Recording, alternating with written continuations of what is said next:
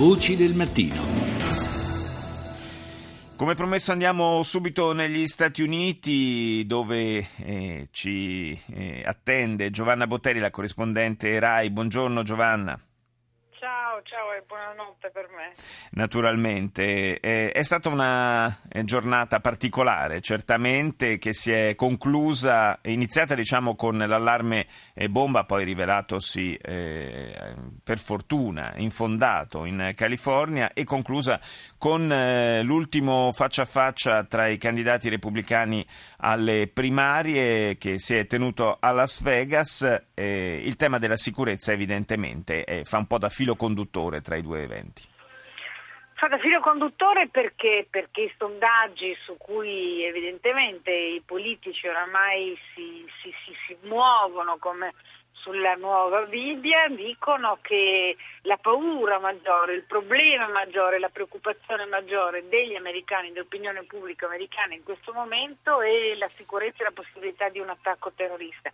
E questo spiega anche quello che è successo questa mattina, erano le 7.10 a Los Angeles, a New York erano già le 10 e 10 del mattino, quando arriva a Los Angeles come a New York contemporaneamente una mail, la stessa mail di un sedicente terrorista jihadista che dice di essere pronto a uccidere gli studenti eh, americani, che inneggia eh, alla, alla, guerra santa e che eh, scatena a New York una reazione immediata del sindaco e del capo della polizia Bratton che lasciano aperte tutte le scuole e eh, immediatamente eh, fanno una conferenza stampa per dire che la, la minaccia è hoax, è un, è un falso, è una sì. bufala e che quello che è importante è la naturalmente sicurezza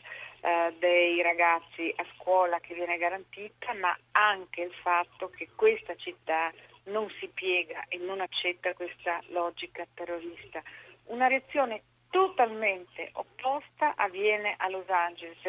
Ovviamente non si può dimenticare che meno di due settimane fa alla periferia di Los Angeles, a San Bernardino, un uomo e una donna hanno massacrato 14 persone sparando in mezzo alla folla ed è quello che è successo a San Bernardino che segna la decisione. Los Angeles decide di chiudere tutte le scuole pubbliche, 900, tutte le charter school, eh, 187 e di rimandare a casa, di tenere a casa quasi 650.000 studenti, dai bambini delle elementari fino agli adolescenti del liceo, non era mai successo nella città. È un po' un effetto psicosi evidentemente. È un effetto psicosi di fronte al quale le autorità di New York eh, sono passati 14 anni da quell'11 settembre hanno potuto dire no, noi non cediamo a questa logica, ma a Los Angeles, dove non sono passati 14 anni ma solo 14 giorni,